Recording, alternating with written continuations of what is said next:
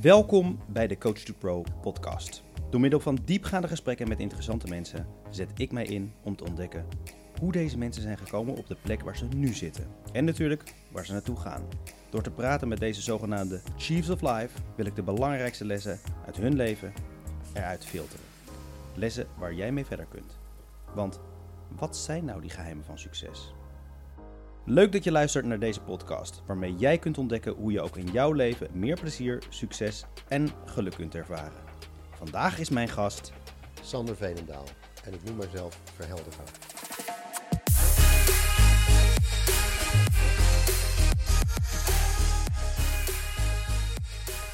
Welkom Sander, leuk dat je er bent. Dankjewel. Dankjewel voor jouw komst. Sander, ik heb jou uitgenodigd omdat ik, eh, als ik kijk naar Chiefs of Life, als ik kijk naar mensen die zowel zakelijk succesvol zijn, mooie dingen doen, maar ook privé lekker in balans zijn, eh, dan eh, vind ik jou wel een voorbeeld. Eh, en zeker als ik kijk naar bijvoorbeeld jouw bedrijf, Helder Groen. Je zet je in voor idealen. Kan je daar iets over vertellen? Ja, zeker. Helder Groen is een klassiek geze- gezegd, zou je kunnen zeggen, reclamebureau dat zich inzet voor merken met idealen. Of voor, idea- voor merken die een ideaal willen realiseren of zich nog niet realiseren, dat ze met hun merk veel meer kunnen realiseren, namelijk een ideale wereld. En eh, marketing is een fantastisch middel om mensen in beweging te krijgen. Alleen nu nog even de goede kant op. Nu nog even de goede kant op. Ja, dat, dat klinkt, eh, zou, je zou kunnen zeggen, moralistisch. Veertien jaar geleden werden we ook wel zo gezien als een, huh, een reclamebureau dat iets goeds probeert te doen. Eh, en nu hebben we echt de tijd mee. Het is echt een groeiend bewustzijn in de wereld dat het echt anders moet. En er zijn steeds meer mensen die geloven en weten dat het anders kan. Dus dat is heel gaaf. En eh, we zitten in een hele mooie dynamiek nu met elkaar. Ja, en het mooie is dat je dat niet voor eh, alleen maar de kleine bakker om de hoek doet, maar ook voor echt hele grote merken, toch? Ja, overigens letterlijk de kleine bakker op de hoek hebben we ook gedaan Ja, dat weet eh, in de buurt. Maar, Ja, maar we zijn echt met hele grote merken bezig, ja. En het, het mooie is dat die zich ook steeds meer beseffen dat er eh, niet zoiets is als een marktpositionering, eh, maar alleen maar een maatschappelijke positionering.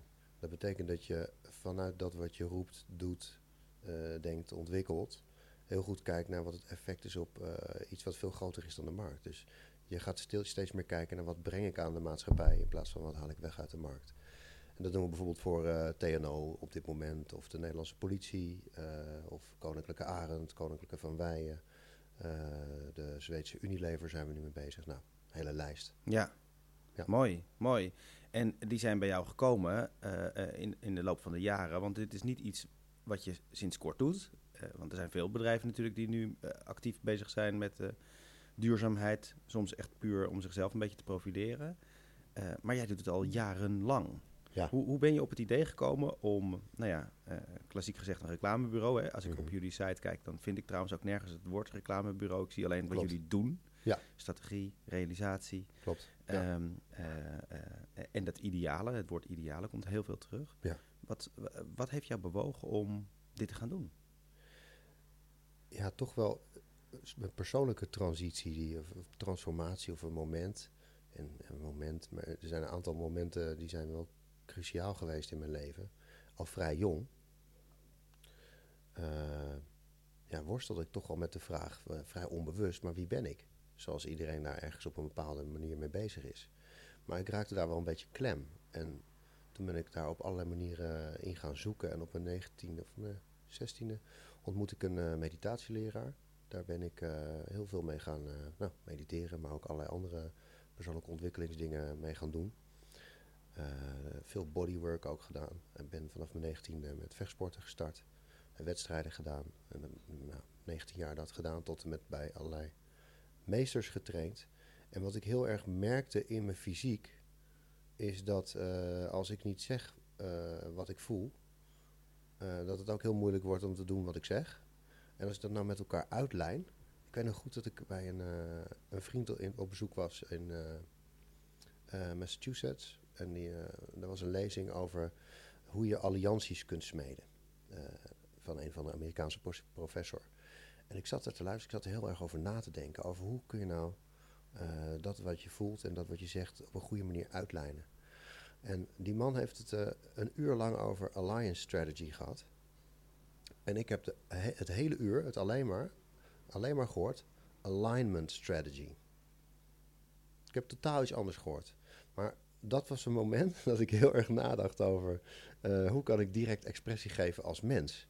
En dat, ik merkte dat als ik dat deed, ik heb theaterdingen gedaan, ook weekenden georganiseerd voor jongeren, omdat ik merkte, als je dat doet en durft te vertrouwen op wat er in jou is, dat dat directe expressie geven direct bevrijdend is voor de persoon, maar ook heel erg boeiend is voor eh, de ontvanger.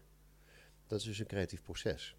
Nou, en toen ik ging zien dat heel veel mensen in een eh, bedrijf gevangen zitten, letterlijk, net zoals heel veel bedrijven gevangen zitten in hun lichaam, Hoe, hoe zag je dat mensen gevangen zaten in ja, ik kom daar zo op terug. In, in, eh, dus gevangen in hun lichaam, ik noem dat een corpus. Ja, gevangen zitten in een corporate, in een vaste structuur die iets anders roept dan ze doen.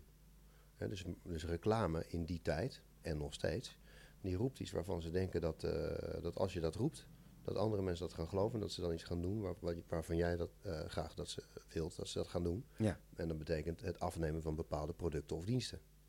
Dus je roept vaak iets, niet zozeer vanuit jezelf, maar vanuit wat je denkt dat de ander eh, graag wil horen. Weg van jezelf. Nou, du moment dat je daarvan bewust wordt en erin blijft zitten, zit je vast in een structuur. Grote bedrijven, grote corporates, zitten vast in hun eh, structuur. En nu verandert de wereld zo snel dat voor hun ook de vraag wordt: hoe kunnen we vanuit onze structuur goed mee blijven bewegen? En waar, waar kun je dan nog op koers als de wereld zo snel om jou heen verandert? Nou, het antwoord wordt, denk ik, steeds meer op jezelf. Maar wie is dat dan jezelf? Nou, dat betekent, voor reclame betekent dat dat je eh, echt binnen moet beginnen. Wil je buiten winnen? En niet zozeer meer reclame moet gaan maken, maar jezelf moet afvragen, waarom doe ik dit? Why? Dus die purpose wordt heel erg belangrijk. ja. Nou, daar zijn we al heel lang mee bezig. Vanuit purpose eh, definiëren wie je bent, wat je wilt, wat je komt brengen aan de maatschappij en daardoor wat je kunt terugkrijgen krijgen uit de markt. Ehm, ja, dat, als je dat, die stroom op gang brengt, levert dat per definitie bewijs op voor wat je roept. Dan wordt het een simpel verhaal. Dan wordt, het, dan wordt het een simpel verhaal. Ik hoor je heel veel dingen zeggen. En, en, en je triggert me meteen eventjes omdat ik eh, ehm, eh, eh, weet dat jij vroeger een, drukke, energieke jongen was. En ik hoor je zeggen vanaf je zestiende mediteren. Ja. Ehm, ehm, en ik hoor je ook vechtsporten zeggen. Dat vind Mhm. ik dan weer wat beter rijmen met het beeld wat ik ook een beetje heb van, van, van de jonge Sander. Wat ik heb Ja. gecreëerd op basis van de gesprekken die we eerder hebben gehad. Ja. Kun je iets vertellen over dat mediteren? Hoe, hoe kwam dat op je pad? Nou, ik ben vanaf mijn 19e begonnen met meditatie, maar op mijn 16e ontmoet ik die eh meditatieleraar. Ehm, ik zit even te denken wanneer. Dus de vraag is wanneer ik ben begonnen met meditatie. Ja, wat maakte, wat maakte eigenlijk dat je begonnen bent met mediteren? Want Ja, zeker op die leeftijd nou- kan ik me voorstellen. En, en natuurlijk was het toen nog niet zo hot als dat het nu is. mhm, Voor de millennials Ja. die graag eh, Ja, even het space ook, willen. ook gaan. Ja, precies. Ja. ja. Ja, nou, dit komt toch wel allemaal. Het lijken verschillende aspecten, maar eh, ik vind het interessant om te kijken eh, waar een grens ligt. En die grens ligt in beginsel in mijn hoofd. Ja. Want die heb ik zelf gedefinieerd. En, en ik heb een eh, soort van ongebreidelde eh, drift en eh, nieuwsgierigheid naar het verleggen van die grens en het, het uitzoeken wat daarachter ligt. En dat heb ik gedaan door, eh, jij zei drukke jongen, Eh, ja, je kunt het ook echt wel definiëren als enfant terrible. eh, dat ben ik echt een tijd geweest. Maar Ja. dat is ook hetzelfde zoeken naar, hey, ik zit in een systeem, maar ik wil iets anders. Ik wil zoeken, waar zit die grens en kun je daar overheen? Kun je daar, ja, daar kan je zeker overheen. Tuurlijk. Je krijgt dan ook terug wat er gebeurt als je dat doet. Ja. Maar op allerlei vlakken blijft dat zoeken in mij. En dat heeft zich toen ook gemanifesteerd in vechtsporten en dan ook gewoon fanatiek. En later werd dat vechtkunst. Hè. Vechtsport is echt hoger, harder, sneller, eh, snel voor de keel. En vechtkunst gaat veel meer over het behoud van de relatie. Hè. Dus de eerste gaat over ja, snel in de relatie de baas zijn, Ja. zo snel mogelijk. En in die andere gaat het over op een zo goed mogelijke manier de relatie houden, zodat je respectvol tot een bijna een soort dans kunt komen, waarin je allebei wel weet hoe de verhouding ligt. En dat is niet beter of slechter, maar dat is wat het is. En ehm, in meditatie, eh, meditatie was voor mij ook zoeken van, hé, hey, en dat kwam toch wel vanuit die vechtsporthoek, vanuit die vechtfilms ook. Dus ja, dan zag je een soort innerlijke drive of innerlijke, dat als mensen gingen trainen ook de bush in gingen en naar binnen gingen, meditatie, eh, in, in meditatie gingen. Ik dacht, ja, het heeft met elkaar te maken. Dat voelde ik aan. En dat zag je ook ergens, een soort van die Oosterse mystiek trok me ook aan. En toen ik dat ging doen, was dat voor mij een apart spoor. Vechtsport en meditatie. En pas later, na een jaar of tien, kwam dat eh, bij elkaar. En dan wordt het, eh, ja, dan wordt het wijsheid. En het kwam bij elkaar omdat je die grenzen van beide verlegde? Of hoe, hoe moet ik het Ja, zien? nou, ik heb zeg maar van in vechtsport van, eh, van wedstrijdkarate tot uh, kickboksen, thaiboxen, uh, echt het harde werk zeg maar, met uitsmijters trainen. dat vond ik ook overigens nooit echt leuk. Maar, hè, dus je kunt jezelf emotioneel heel erg mat maken en dan, ja, dan word je dus heel hard. Nou, kan je heel hard vechten. Dan word je niet per definitie een, een intelligentere vechter van misschien wel beter. Uh, en parallel daaraan. Hoe, hoe, bedoel je misschien wel beter? Nou, beter in de zin van als je, als je het afmeet aan dat, je wil, dat je kunt winnen. Ja.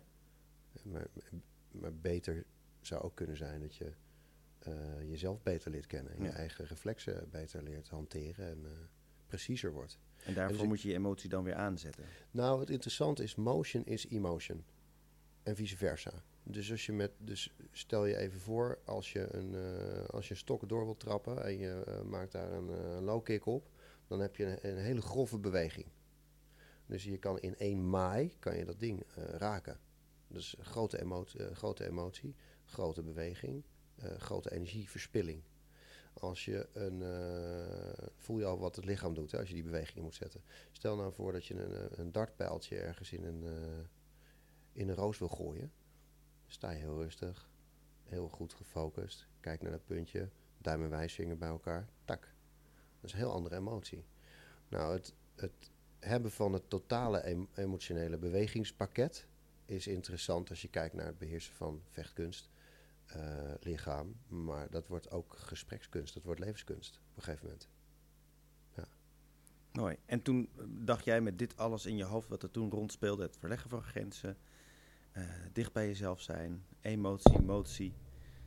Ik ga een reclamebureau starten, wat zich bezighoudt met het, eh, ja, het, het, het verrijken van idealen of, of het, het, het Nou. ontplooien van idealen. Heb je, Nee hoor, ik heb dat toch, dat is toch ook gewoon vrij onbewust. Ik voelde wel Ja. een, een drive van ik wil dit uitdrukken. Eh, ik heb op mijn negentiende een bedrijfje gestart met eh, twee jongens. En dat heet, eh, we hebben we genoemd naar een nummer van Underworld, Res Design. En toen wist ik, ja, een merk heeft een payoff nodig. Er moet iets onder staan. Ja. Nou, heel lang over nagedacht en communicating the essence stond eronder. En dat doe ik nog steeds. Ik, ik vind het fantastisch om op zoek te gaan naar de essentie.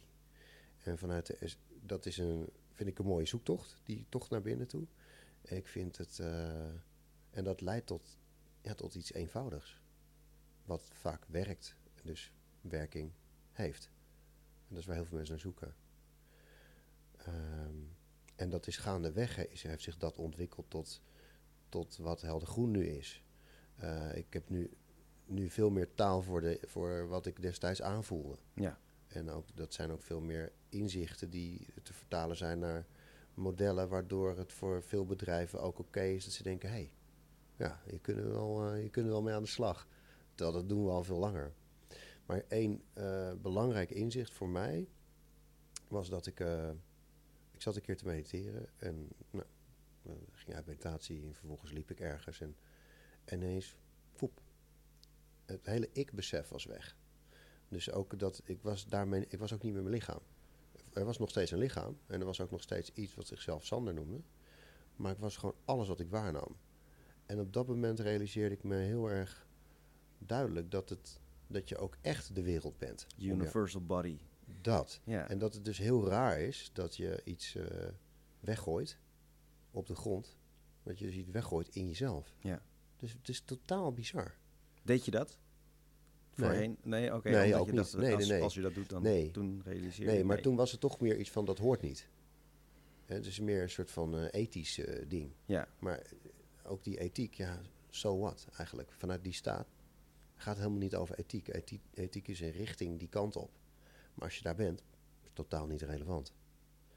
En dat, ja, dat is fantastisch om dat mee te mogen maken. Heeft me ook wel een tijd heel erg ook verdrietig gemaakt. Want het bleef hangen. Dat was niet alleen één moment. Dat, dat bleef een tijd. ja, En ik, ik heb het in mijn leven nog wel vaker gehad. eh, af en aan. En nog steeds wel in, in- bij vlagen, vlaagjes. Hm.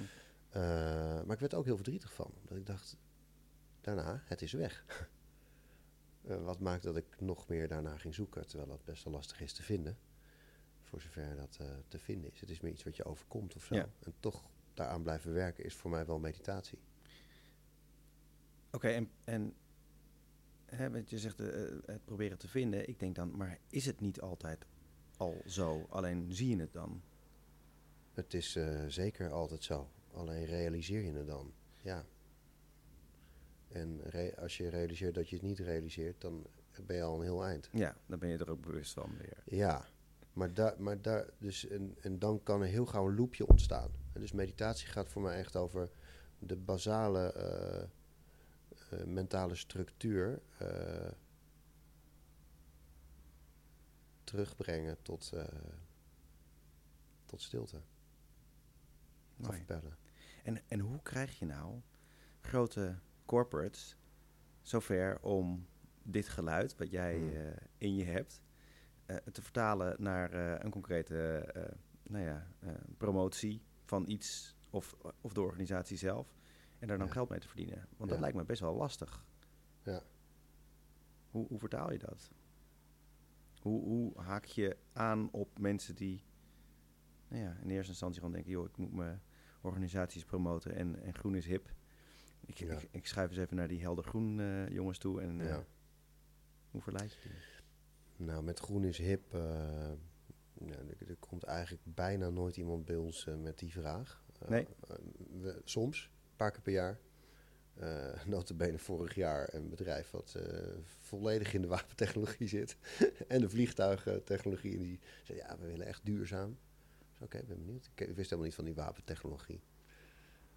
Ja, nou, wij, kijken echt wel of het goed voelt. hè, dat, dat is echt een criterium. Voelt het goed? En nou klopt het. En dat laatste kunnen wij natuurlijk niet helemaal checken, want wij hebben onvoldoende inzage in hoe een bepaalde supply chain in een willekeurige business in elkaar zit. Ja. Dat is echt wel een criterium. Dus hoe krijg je zover? Is echt wel werken met mensen die dezelfde waarden hebben, vanuit waarde, bij ons binnen en eh, dus om ons heen. Ehm, want het start allemaal bij waarde. Dat betekent dus ook, we, we zijn eigenlijk nooit bezig met een product of een dienst in de markt eh, te zetten. We, zijn bezig, we starten met een eh, sessie, en dat noemen we de ideale wereldsessie. Waarbij we echt op zoek gaan van, hey, wat voor trends en tendensen spelen er om jouw merk heen? Hoe raken die jou of hoe kunnen die jou gaan raken? Het interessante is dat steeds meer bedrijven, we doen dit nu een paar jaar vanuit die sessie, steeds meer bedrijven gaan inzien eh, hoe kwetsbaar ze zijn maatschappelijk. En hoeveel er- dingen er nog op hun af gaan komen. Om een voorbeeld te geven. eh, ik was vorige week bij een grote vervoerder, pakketvervoerder, Ja. Die eh, niet eh, hard op duurzaamheid inzet. En die begon zich te verontschuldigen. Dat krijgen we steeds vaker. Mhm. Mensen zich verontschuldigen van ja, we zijn nog niet zo. Ja, we hebben wel zonnepanelen en we hebben dit wel, oké. Eh, toen zei ik oké. Dus dat is niet jullie strategie. Nee, nee, nee. Wij willen gewoon goed op de prijs blijven letten. Dus oké, dat is mooi. Maar het meeste, als je dan kijkt, vervoerder, oké. binnen een aantal jaren gaan de meeste mensen wereldwijd, meer dan de helft, wonen in steden. Oké. Die gaan dus steeds meer bestellen, eh, want het wordt steeds meer online. Oké, dus vervoerders gaan steeds meer de stad in. Steden willen steeds minder CO2-uitstoot. Steden willen steeds stiller. Steeds willen, steden willen steeds meer Internet of... eh, daarmee moet je steeds meer Internet of Things dingen gaan eh, ontwikkelen. Nou, om maar even een paar trends en tendensen te noemen... die ineens allemaal die vervoerder gaan raken. De komende paar jaar. Dat is, dat is interessant. Als we gewoon dat als een reclamebureau gepositioneerd hadden... dan was het gewoon een, een prijsvechter in de pakketmarkt. Nou, dat wordt, eh, dat wordt heel problematisch. Over een paar jaar voor hun. Ja, dus je schudt ze ook wel echt wakker met zo'n eh, Ja. ideale wereldsessie. Ja. En ik kan me ook voorstellen dat het dat wakker schudden soms ook zo confronterend kan zijn dat iemand zegt: jongens, eh, ik ga wel eventjes naar het reclamebureau om de hoek wat, wat minder lastige vragen stelt. Of, Ja, hoe, hoe gaat dat? Nou ja, we krijgen inderdaad wel. dus in, sommige mensen vinden dat soort sessies wel echt lastig. Maar Kijk, het is niet dat wij ze gaan vertellen dat, dat zij dat moeten doen. Nee. We doen dat met elkaar en we komen gezamenlijk tot die conclusie. Eh, en ja, dat is eh, super evident dat dat zo is dan, als we dat samen gedaan hebben. Dus het wordt echt, zo'n sessie heeft ook wel echt een aantal doelen. Namelijk één is het ophalen van de juiste informatie. Twee is een buy-in krijgen van eh, zo'n team. Ja. En drie is het maken op dat moment, dus daar hebben we ook een werkvorm voor, dat we de juiste beslissingen maken. We gaan daar niet eerder weg voordat die beslissingen gemaakt zijn. En dus dan, dan heb je echt een goed startpunt. Hoe lang duurt zo'n sessie? Doen we in een dag. Ja, oké. ja. En, en een van de dingen die je net noemde is dat je, dat je zoekt dus naar opdrachtgevers die dezelfde waarden hebben. En Ja. ik hoorde je ook zeggen, ja, maar we, we kunnen dat natuurlijk niet altijd checken. Ja. Of dat wat ze zeggen ook waar is en of die supply chain helemaal zuiver is. Ja. Ehm, hoe vaak gebeurt het dat je dan aanvoelt van ja, maar dit is gewoon een club die wel het geld heeft en wel greenwashing wil doen, maar Ja. het zit er gewoon niet in. Ja. Hoe voel je dat? Een En, paar keer en wat zijn je acties? Op verschillende manieren zijn er denk ik antwoord op te geven. Eh, dus het eerste, dat gebeurt wel een paar keer per jaar. Tweede, hoe voel je dat? Nou, op gevoelsniveau eh, vanuit de mensen. Maar als je meer ervaring hebt, lees je het ook in de stukken. Dus die, ja, dat leven, dus gevoel is gewoon, denk ik, vaak onbewuste gedachten. en daar lees je toch wel in dat je denkt, ja, het is niet helemaal scherp. Dus als iemand zich heel bewust is van wat hij wil, en die schrijft dat op, dan is dat scherpe tekst. Ja. En dat komt ook duidelijk binnen. Als dat wollig is en zo, dat je denkt, ja, hoe zit dat nou? Dus dat krijg je terug uit stukken. Ja. En dit is een wat vager stuk wat ik ga zeggen, maar ik geloof dat eh, ieder mens ook een energetisch mens is. Dus een energieveld om zich heen heeft. Ik geloof ook dat eh, ieder bedrijf ook zo'n energieveld om zich heen heeft. Dat is onder andere het collectieve energetische veld van de mensen die er werken. Maar ook nog een eigen veld heeft dat. Een informatieveld. Eh, en dat kun je ook voelen. En daar kun je het ook al aanvoelen wat je denkt, nou, hm, hm, hm.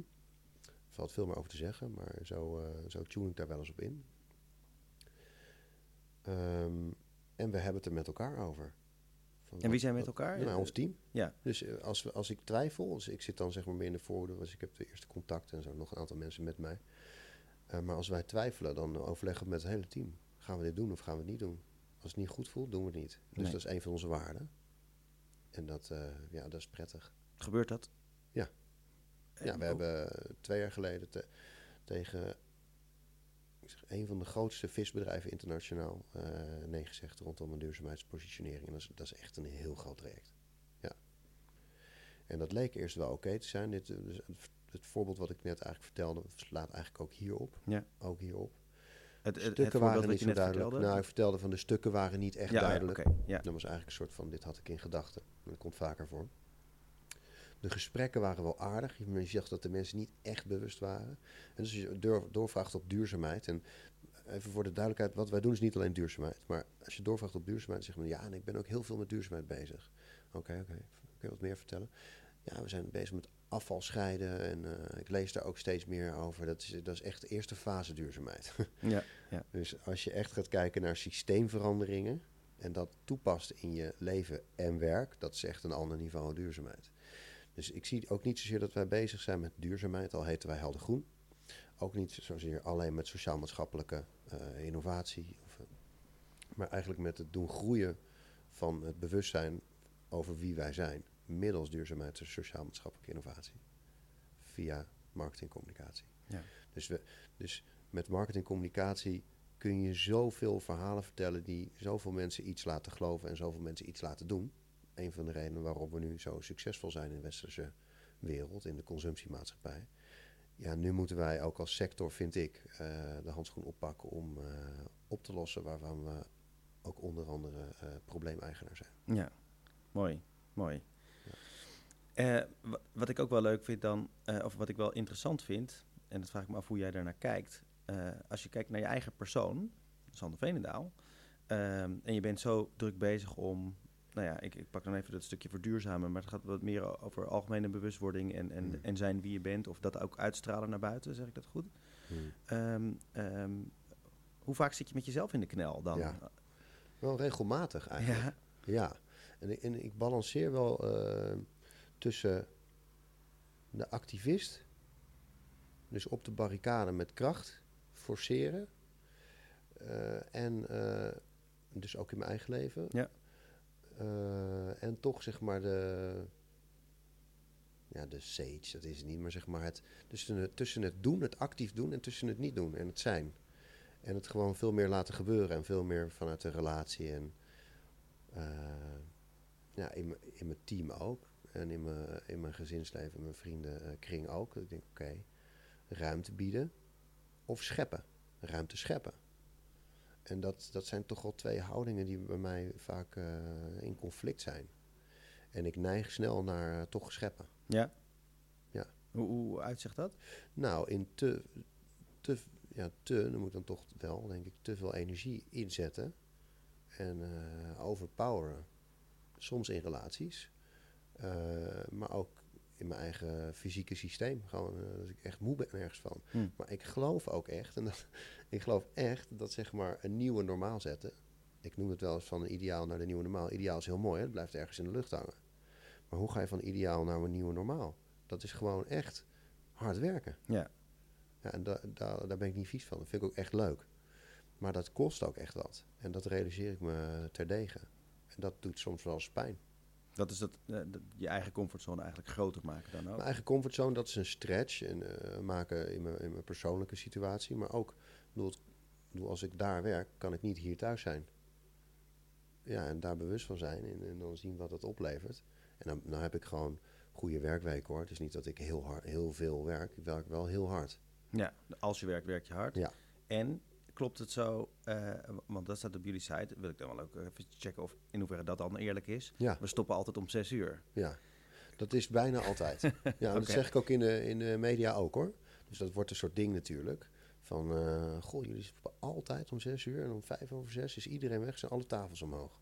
Even ter verduidelijking, dus ons kantoor heeft eh, een aantal tafels en met een druk op de knop verdwijnen die tafels in de lucht. Eh, met als doel dat we ruimte scheppen, letterlijk in ons hoofd voor eh, naar andere dingen, maar ook letterlijk voor eh, yoga of iets anders wat er dan gegeven wordt, meditatieles. Of mooie rauwkostsessies. eh, Ja, koukost. Dat ging over goed nadenken over wat, het, eet- het eten en onze keten. Dus hebben we een aantal sessies georganiseerd. ja. We gaan binnenkort weer nieuwe sessies organiseren. Maar het klopt dat we echt wel tussen 9 en 6 moet het gebeuren. En dat, kijk, nu heb je een tendens, anytime, anywhere. Ja. Eh, en dat is eh, ook absoluut heel mooi. Dus ik ben daar helemaal niet een, eh, zeg maar, per se tegen. Alleen ik vind dat die trend doorslaat. En, en onze devices zijn ook anytime, anywhere. En dat betekent dat de verslaving ook anytime, anywhere is. Want het is gewoon fantastisch wat dat ding kan. En wat je erop kunt lezen, zien en ervaren. Dan willen we allemaal kwaliteit. Als mens ben je op zoek in zekere zin op verschillende vlakken naar levenskwaliteit. Ehm, en bedrijven helemaal. En die verwachten of eisen dat ook van ons. En als je nou kijkt naar eh, bepaalde beroepen waar, of levensgebieden waar echt kwaliteit geëist wordt, dat zijn beroepen waar heel veel discipline is. Ook in tijdzones. Dus topsporters of monniken. Of, eh, daar zit ritme in. En ritme le- levert rust op en het levert eh, routine op. En daardoor kun je weer accelereren op andere vlakken, dus want je houdt capaciteit over. Toen dacht ik, oké, we gaan gewoon werken van 9 tot 6. En we hebben meer vakantie dan normaal. Dat betekent dat we meer eh, ruimte hebben voor ontspanning eh, dan normaal. Want dan voel je ook niet de druk van, oh, ik moet mijn werk allemaal afkrijgen en dan moet ik in het weekend mijn boodschappen doen. Dus dat levert een, eh, ja, een blije cultuur op. Een gelukkige cultuur. En daar zoek ik ook naar. Want je vroeg net van, hoe levert dat voor, voor de rest nog spanning op? Of heb je daar conflicten? Ik heb niet conflicten, maar ik ben wel op een zoektocht naar... hoe kun je nou een verlichte organisatie creëren? En dat klinkt heel groot, want het gaat over iets wat, wat mij betreft per definitie niet kan. Want verlichting gaat dwars door de structuur heen.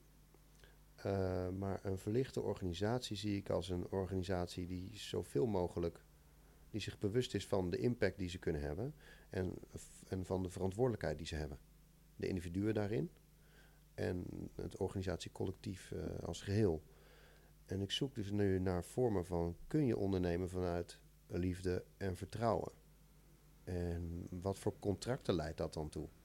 Want ergens hebben we een contract, we hebben een fysiek contract, maar we hebben allerlei andere emotionele contracten ook. En ik wil dat ook weer, eh, dus ik had het net over, eh, dus, die stilte inkomen gaat over het deconstrueren van de, van de gedachten. Een contract is ook zoiets.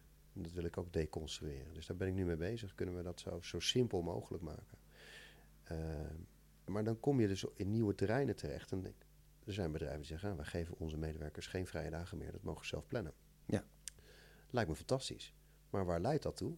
Dat mensen minder vakantiedagen opnemen. Blijkt. En dat leidt weer meer tot meer stress. En dat leidt voor een bedrijf tot meer risico. En voor een, uh, mij als werkgever vind ik dat ik de verantwoordelijkheid heb om mensen ook ja, zo gezond mogelijk te laten leven. Is, dat, niet hun eigen verantwoordelijkheid? Ja, is hun eigen verantwoordelijkheid. Maar je creëert wel een structuur waarbinnen mensen zich gaan ontwikkelen. Dat is dan weer die structuur. Dus een bepaalde mate van structuur is nodig om tot groei te komen. Dus hoe, welke structuur dient nou uh, het bewustzijnsniveau waarop wij werken? Ja. En hoe leidt dat tot een nieuw bewustzijnsniveau? Ik vind het mateloos intrigerend, maar ik weet het dus ook niet. En ik heb laatst, dit laatste zinnetje, dat vind ik ook een intrigerende. Ik zei tegen mijn team, uh, eind vorig jaar, ons business ging als een dolle. Uh, ik bedoel daarmee aan te geven, het was niet de situatie waarin mijn team zich zorgen hoefde te maken over mhm. de staat van de organisatie en dus ook niet hun eigen zekerheden die dat bood. En ik zei toen in een teammeeting op de vraag uh, waar, waar ga jij jezelf uh, naartoe, waar wil je jezelf naartoe ontwikkelen en daarmee de organisatie, ik weet het even niet. Toen liet ik het even stil. En er ontstond een bepaalde onrust aan tafel. Maar weet je dan echt niet? Ik zei, nee, ik weet het even niet. En een paar dagen later, en ook een week later en nog op twee weken later, kreeg ik van verschillende mensen terug dat ze dat als heel onprettig hadden ervaren.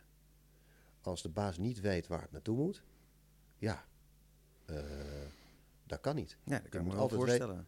Ja. Je werkt toch ook als medewerker zou je graag je baas ook tevreden willen houden uh, en, en bijdragen aan het doel. Wat er, en als, als de baas zelf zegt, ik weet eigenlijk niet waar we naartoe gaan, of ik weet het eventjes niet, ik weet, ja, dan, ik wordt het wel dan wordt het wel lastig. Ja, nou, ja, ik denk zeg maar dat uh, het accepteren van het even niet weten leidt tot een heel goed weten.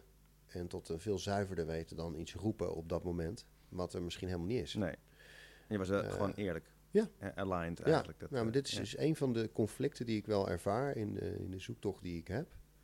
En die, ik zie Helder Groen ook echt als een speeltuin daarin, waarin dat, ik daar, dat mag creëren met elkaar, met mijn team. Ja, hoe, hoe open kun je zijn en, hoe, en welk doel dient dat dan? Ja, ik weet het niet. Nee. Je, uh, ik heb twee gedachten in mijn hoofd nu eventjes. Want, want ik weet dat jij vorig jaar zelf eventjes weg bent geweest om die zoektocht misschien ook wel ja. voor jezelf ja. uh, uh, te gaan ondernemen en te ontdekken wat wil ik nou eigenlijk echt, waar wil ik naartoe, waarom doe ik dit? Ja. Die wil ik je zo vragen. Daarvoor mhm. wil ik je even een korte vraag stellen over Elon Musk. Die, misschien weet je dat recentelijk een mailtje midden in de nacht stuurde, 1 uur 20, naar zijn personeel en zei ja, als we de wereld willen veranderen en verbeteren, dat is keihard werken en dat vraagt van ons allemaal enorm veel. Mhm. als ik jou net hoor praten, denk ik, oh ja, ehm, dat is wel eerlijk. Ja. Dat is wel oprecht. En in hoeverre ben je dan niet je personeel aan het uitputten en, en, en te veel van ze aan het vragen? Ook weer grenzen. Hoe kijk jij daarnaar? Ja, waanzinnig interessant vraagstuk. Ik denk uh, zo hoog, zo laag. Geldt voor organisaties. Ja. Uh, dus je stelt de vraag, ben je dan niet je organisatie aan het uitputten? Nou, dat gebeurt ook. Er is heel veel uitval in de organisatie. Maar, uh, Die, hè? niet jouw, maar eventjes... In, ja, ja in, in, zijn verschillende organisaties. Overigens kreeg de heer Musk zelf ook een e-mail van zijn goede vriendin uit, uit hoe heet ze nou ook weer? Herald Tribune, denk ik. Wall Street Journal. In ieder geval, zijn goede vriendin schreef open, out there in de media, beste Elon, ga je zelf niet te hard door. Dus ja, dus dat is, dat is in het veel groter is dat waar ik dan in het veel kleiner ook mee zit. Want dat, dat doet hij heel groot. Hij wil de wereld veranderen en ik ben het helemaal mee eens. Gaan, all out gewoon. En tegelijkertijd, ja, tot hoever kun je gaan zonder jezelf en je team uit te putten. Ja. Nou, wij doen dat lang niet. Dus wij zitten echt aan de safe side. Maar, maar ik, energetisch voel ik wel gewoon uh, de drang om te gaan, ja. En nu steeds meer. Ik voel ook echt dat dit het moment is uh, wat cruciaal is. En welke, welke, welke lessen of welke gedachten heb jij dan in je hoofd? Want daar, dat is ook waar ik op zoek naar ben. Hè? Ik hoor je heel veel dingen vertellen. Ja. Zijn er dan eh, mentoren of, of, of, of eh, eh, quotes die in je hoofd eh, rondspelen waarvan je denkt, ja, of, of nou ja, hè, wijsheden, dit is dus hoe het moet, of dit is wat ik zou willen, of dit per se niet. Welke gedachten heb je dan in je hoofd als je, als je dit soort vraagstukken, ehm, als je daar aan het mee Ja. spelen bent?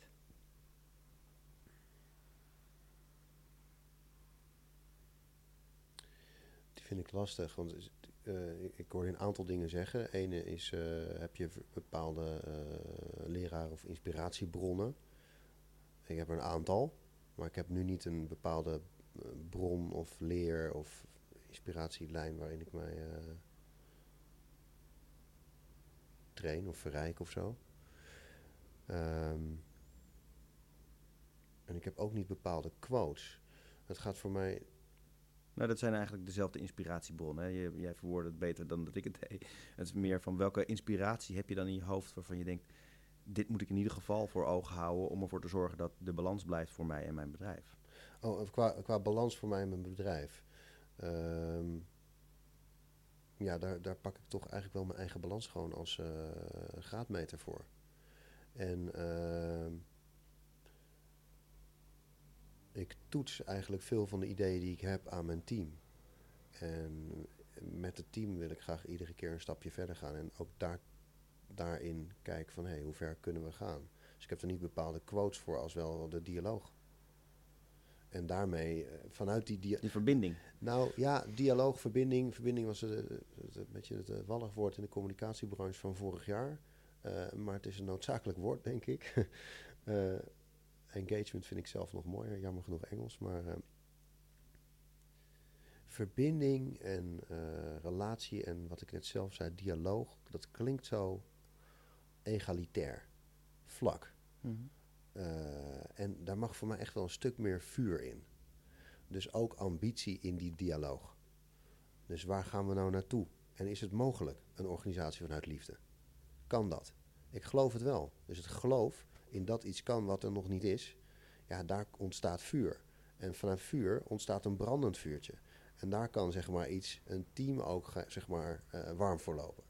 En je zei net van hoe, hoe kun je nou grote bedrijven eh, in verandering eh, brengen? Puur persoonlijk het vuur eh, doen ontketenen. Dat is, het is echt persoonlijker dan we denken.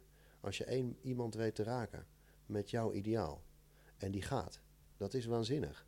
Zo kun je echt een, een collectief gewoon een andere kant op krijgen. En het, het zit dus helemaal niet van hoe gaan we de 8000 man van Vodafone Ziggo, waar we nu bijvoorbeeld op werken, ja, hoe moet dat een andere kant op? Nee, je zit met een aantal mensen aan tafel en die inspireer je, omdat je ergens in gelooft. Dat is per definitie werking hebben. Ja. En veel te veel mensen zijn aan het werk met dingen waar ze niet aan geloven. En dus geen werking. Dat is echt, volgens mij is dit wel een heel belangrijk iets. Het is veel dichterbij dan we denken. Dat geloof ik wel. Ja, ja. En dat is wat jij doet dan, het verhelderen. Ja, nou dat benoemen, en, en dat heeft denk ik ook te maken met in, in mijn eigen ontwikkeling, en ik zie het ook mensen om me heen. Als je een bepaalde senioriteit ontwikkelt, weet je gewoon dat je, dat je kunt zeggen wat je voelt. En als je dat kunt zeggen aan een tafel waar heel veel mensen, ik merk het vaak als ik met CEO's eh, om tafel zit, dan heb je eerst allemaal mensen om de CEO heen en die zeggen, nee, je mag niet dat zeggen hoor, dat, hij heeft maar even de tijd en eh, eigenlijk wil hij die kant op, hij heeft dat in gedachten en, en, en. En dat krijg je dan ook nog mensen soms om mij heen die dat gaan zeggen. En ik zit met zo iemand en hebben we gewoon een heel leuk gesprek. Ja. En ik zeg gewoon ik voel en vice versa ook. En eerst is je, zie je vaak wel dat die mensen dat een beetje onwennig vinden, maar eigenlijk heel prettig. Het is heel puur, Heel puur. heel echt, ja. Ja. En vaak krijg je dan aan het eind nog een kaartje van... Hey, zullen we nog even bellen? Ik vind het fijn om samen nog even te overleggen over... eh, heel menselijk. Gek, ja, maar dat is toch eigenlijk gek, hè? Dat we dus eh, met z'n allen een, een systeem hebben gecreëerd waarbij we poppenkast spelen dan. Dit is nou precies weer waarom... Hè, we begonnen het gesprek over... je zit vast in een structuur. Ja. Een functie is een structuur weer. Dus een functionele eh, iets in een ja, complexer geheel. En ik denk dat heel veel problemen ontstaan... omdat mensen stappen in hun functie in plaats van zijn... vanuit hun mens zijn... eh, eh, hun logica gebruiken. Ja. Hun gut feel inzetten. Dat is eigenlijk ook, heeft dat te maken met wat je eerder zei over dat gevangen zijn in een organisatie? Ja. Ja. Organisatiestructuur of functiestructuur, functionele structuur. Ja. Ja. Hoewel die structuur dus ook weer nodig is, hoor ik hier. Nou ja, dit is, dit is een dilemma. Maar dus dan komen we ook wel weer op, zeg maar, eh, eh, dat informatieveld waar ik het net over had. En cultuur is wat mij betreft, als je het helemaal terugbrengt, onbewust of bewust, zo doen wij dat. Maar waarom doen, wij zo, doen we dat zo? Nou, vaak omdat we het altijd zo gedaan hebben. Nou, dus wat wij ook met ons bureau doen, is vaak, ik noem vaak je oorsprong is je voorsprong. Dus een bedrijf heeft een bepaalde historie. Die historie weer naar boven halen met elkaar en kijken wat cruciale verandermomenten waren, is eigenlijk hetzelfde als je biografie schrijven. Dat werkt helend. En dan weet je weer, hé, hey, daar was ik van. En je voelt weer een stroom, bijna een familiestroom door je heen gaan, die het mogelijk maakt om naartoe te gaan waar je voor bent geboren. Dat werkt bij bedrijven ook zo. Dus het schrijven, dus het ontwikkelen van zo'n ideale wereldsessie, daar zitten aspecten in van, hé, hey, hoe zien wij de wereld om ons heen? Uh, wie zijn wij? Waar willen we mee geassocieerd worden? Waarmee niet? Maar ook, waar komen we vandaan en wat waren belangrijke aspecten? En dan krijg je zeg maar het oorspronkelijke terug in zo'n organisatie. En dat geeft een ja, frisse energie, ja, een verhelderde energie. Dus je oorsprong is jouw voorsprong als je dat op jezelf betrekt. Hè. Je zei uh, ja. terrible, ja. Uh, een beetje rebels, uh, rebelse jongen. Dus dat betekent toch eigenlijk wel dus op de barricade staan ja. en vechten voor je idealen. Ja, ik vind dat heel leuk. Ja. Dat is echt dat, ja, ik kan niet anders eigenlijk. Mooi. Die zoektocht, kun je daar nog iets over vertellen? Vorig jaar jouw eigen zoektocht naar, ja, ja wat wil ik nou? Ja, dat was twee jaar geleden. Ik, uh, ik zat al een aantal jaren, uh, als ik Helder Groen aan het draaien, maar minder geïnspireerd dan daarvoor. Uh, een aantal mensen in mijn team voelden de missie minder sterk dan ik. Uh, we zaten in de crisis. Ik had ook een compagnon uitgekocht, waardoor nou, alles gewoon onder druk kwam, te staan aan tijd bij elkaar. En ik merkte dat mijn eigen vuur niet meer zo brandde als daarvoor. En ik merkte ook dat veel mensen zich kwamen warmen aan mijn vuur in plaats van hun eigen vuurtje brandend hielden. En uh,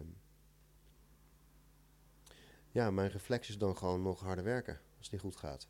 Dus ik ben nog harder gaan werken, nog harder gaan werken. En op een gegeven moment dacht ik, nou, volgens mij wordt het wel tijd voor mij om even uh, wat rustig aan te doen.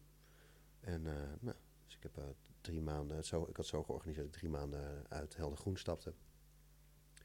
En de eerste week dacht ik, goh, ben wel moe. De tweede week dacht ik, ben heel moe. En de derde week dacht ik, jeetje, gaat dit nog goed komen? Hm. Ik zag gewoon niks meer echt positief. Toen zijn we naar Bali gegaan, dat hadden we al staan. En ik zat op super mooie plekken, maar ja, ik zag het niet meer. Ik, zag ook, ik vond het niet meer uh, mooi en ik had er eigenlijk niet zoveel zin in. Maar het was geen fijne tijd. En toen kwam ik terug. Toen dacht ik, nou, nu mag het toch wel over zijn. Ik had het zelf georganiseerd. Ik denk, ga me niet ziek melden bij een arbeidsongeschiktheidsverzekering. Ik heb het gewoon, uh, ik ga het fixen.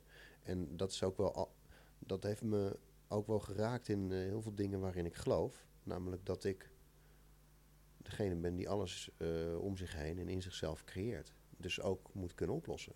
Dus ik ben ook verantwoordelijk voor dat ik er zo bij zit. Nou, logisch. Maar ik ben ook verantwoordelijk voor dat ik het niet kan oplossen. Dat was wel een harde les. Ook Mm. niet met meditatie, voeding, uh, sporten of... Uh, nee, ik heb ook wel coaching gehad. Nee, lukte niet. En toen ben ik uh, maar toch gewoon aan gaan overgeven dat het zo is. En toen heb ik nog een paar maanden de tijd genomen en gekregen van mijn team om dat ja, gewoon te laten zijn eigenlijk. En gaandeweg bouwde die energie zich wel weer op. En, maar ik bleef toch terugkomen in een vorm. En dat bedoel ik niet, in, ja, ook wel in mijn eigen vorm, maar ook wel in een werkvorm waarvan ik dacht, ja. Hmm. En toen zijn Wat er is dat? Ja, hm? Nou, ik, dacht, het blijft routine. ja, je was niet jezelf. Nee, niet de inspiratie die ik, die ik kende, maar ook niet de geïnspireerde mensen om me heen die ik graag om me heen heb. Um, en toen dacht ik, ja, ik, dus waar, waarvoor ben ik nou hier eigenlijk? Zoals ik me, denk ik, het goed is om je dat af te vragen zo regelmatig. Niet continu, maar zo af en toe. Om weer wat richting uh, te hebben. En toen dacht ik, ja, ik ben hier toch echt uh, voor het brengen van uh, verlichting via marketing communicatie in organisaties, zodat mensen in hun eigen potentieel kunnen geloven. En dat kunnen weer kunnen herkennen. Wat leidt tot meer liefde en verbondenheid in de samenleving. En dat is nogal een grote zin, bijna eng om uit te spreken. Maar dat is wel waar ik energie van krijg. En toen dacht ik, yes, dit is het gewoon. Gaaf. En er was een Global Purpose Summit in uh, San Francisco. Hapske, gelijk daar naartoe geboekt. Nou, zo nog een aantal dingen gedaan, waardoor ik weer echt merk... ja, ik zit in een veld, in een voorhoede... waarvan ik het gevoel heb, dit is gaaf. We hebben wat te, te, brengen en te veranderen. Maar dan moet ik het ook zelf doen. Dus ook naar mijn eigen organisatie kijken. Nou, en het team wat er nu staat is echt aan het rocken. Hele fijne energie erin. En ik ben dus ook aan het kijken wat voor andere structuren zijn er te bedenken om te gaan ondernemen vanuit liefde. Je kunt wel zeggen, maar ja, we ondernemen vanuit liefde, brengen heel veel purpose. En, en ondertussen hebben we strak onze eigen BV die gericht is op de aandeelhouder. En dus, dus heel veel van de problemen zijn denk ik ontstaan doordat zeg maar, bezitters zich gaan centraliseren. En dat gaat steeds meer uh, zich centraliseren, omdat het bezit bezit aantrekt, kapitaal aantrekt. Uh, en toen dacht ik, ja, dat ben ik eigenlijk zelf ook aan het doen. Kan dat anders? Nou, dat weet ik, ik hoop het wel en ik ben mee bezig, maar ik weet nog niet hoe. Ja. Maar dat geeft me wel energie. Om, uh, ja, omdat dan wordt het weer heel. Ja, dus eigenlijk heb je dan weer de energie gevonden in het niet weten. Ja, dus even niet weten is echt, het is iets wat we echt onderwaarderen. Net zo goed als stilte. Ik probeer het wel eens in meetings. En ik heb 19 jaar meditatieervaring met op allerlei vlakken ook. En ik vind het soms nog steeds spannend om dat te doen met elkaar, samen stil te zijn. En het is iedere keer weer verkwikkend. En mensen vinden het eigenlijk heel leuk en fijn en prettig. En, uh, en ik geloof dat het uh, ja, eigenlijk wel noodzaak is. Ja. Mooi. Ik uh, vind het heel inspirerend om met jou te spreken en te horen. En te horen waar je allemaal mee bezig bent en hoe, hoe je hier ook bent gekomen. En welke gedachten en overdenkingen bij jou zelf constant spelen. Je bent er wel erg bewust van ook waar je mee bezig bent. Um, er zijn nog honderdduizenden vragen die ik je zou willen stellen. En volgens mij zouden we zo twee uur met elkaar kunnen doorpraten. Um, een van de dingen die me de hele tijd al intrigeert is, je hebt een petje op. En volgens mij zie ik daar uh, El Capitaine op staan. Klopt dat? Yes. Ja. ja. Wat, kan je daar nog even iets over vertellen? Ja, ik ben echt een amateur op dit vlak. Maar ik ben wel een steenbok uh, als sterbeeld. Dus jij gaat ooit die El Capitaine beklimmen zonder touwen? Nee, nee, nee. Nou, ik heb wel net Free Solo gekeken. Ja, ja. Uh, overigens uh, daarna een aantal uh, ook filmpjes van expedities, klimexpedities. Het die ik voorheen heel leuk vond, maar daar was niks meer aan. maar ik ben wel onlangs bij El, Capitan geweest. En het irritant is, ik heb niet geklommen. Ik had die ook sowieso niet kunnen klimmen. Dat is veel te hoog niveau voor mij. Maar de, de vibe die daar hangt, vind ik mateloos intrigerend. En kijk, daar had ook een, uh, een samurai uh, op het petje kunnen staan. Wat ik, wat ik nooit had gedragen, want ik vind het veel te agressief overkomen. Of een, uh, een boeddha. Of een, maar het is allemaal een expressie van hetzelfde. ergens, ergens de weg gaan die alleen is, maar wel uitkomen bij het al. En dat is, nou, als je over die, uh, die free solo beklimming hebt, is ook zo'n weg. Ja. Met alles te durven riskeren. Ik weet niet of ik dat zou durven, maar ik hoop het wel. Ja. Ik dank je hartelijk, Sander, voor dit gesprek.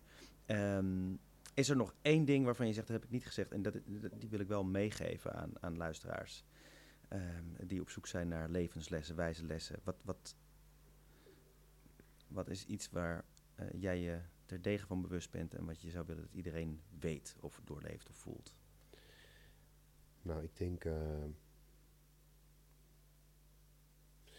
sowieso dat er niet een ultieme les is. En ergens is het dan een soort van lokt dit, uh, dit moment dat uit van heb ik dan een ultieme les. Maar ik denk wel dat er een, hele goede graadmeter is en dat ben je zelf. En ik denk dat het lichaam is wijsheid. Het lichaam heeft de wijsheid in zich. En tijd besteden aan uh, voelen wat er is, is essentieel. En uh, daar een vorm voor vinden in je eigen leven is, uh, denk ik, een grote bijdrage aan het geheel. Ja. Sander, ik dank je hartelijk en ik wens je een hele fijne dag. Dank je wel. Dat was een mooi gesprek met Sander Veenendaal. Een verhelderaar met idealen en iemand die graag de grens opzoekt. Vroeger als een terrible en tegenwoordig als stratege om organisaties die echt goed willen doen een stap verder te helpen. Sander is zakelijk succesvol en privé weer goed in balans na een zoektocht naar zijn eigen levensdoel.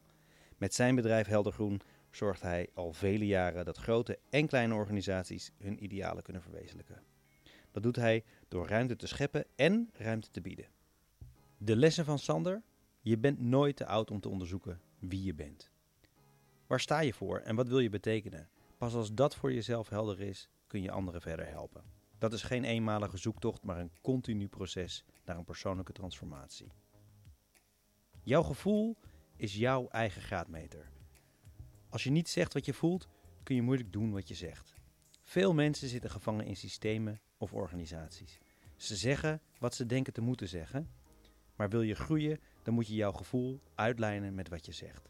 Niet denken in functies en systemen, maar echt mens zijn. Succes ontstaat door direct expressie te geven aan wat je voelt. Dat is enorm bevrijdend voor jezelf en super waardevol voor je omgeving. Binnen beginnen is buiten winnen. Probeer je doel helder te krijgen. Je moet jezelf niet in de markt gaan zetten en jezelf afvragen: wat haal ik hier uit? Maar je moet kijken naar de maatschappij en nadenken over wat voor waarde je kunt toevoegen. Eerst goed naar binnen kijken voordat je naar buiten kunt profileren. Jouw grenzen bevinden zich alleen in je hoofd. Als je iets anders wilt, moet je de grens opzoeken. En er dan niet keihard overheen gaan, maar in verbinding blijven met jezelf en de omgeving. En onderzoeken wat er buiten jouw comfortzone ligt. Sander zegt: Motion is emotion. Hoe meer emotie je ergens instopt, hoe meer energie je potentieel verspilt.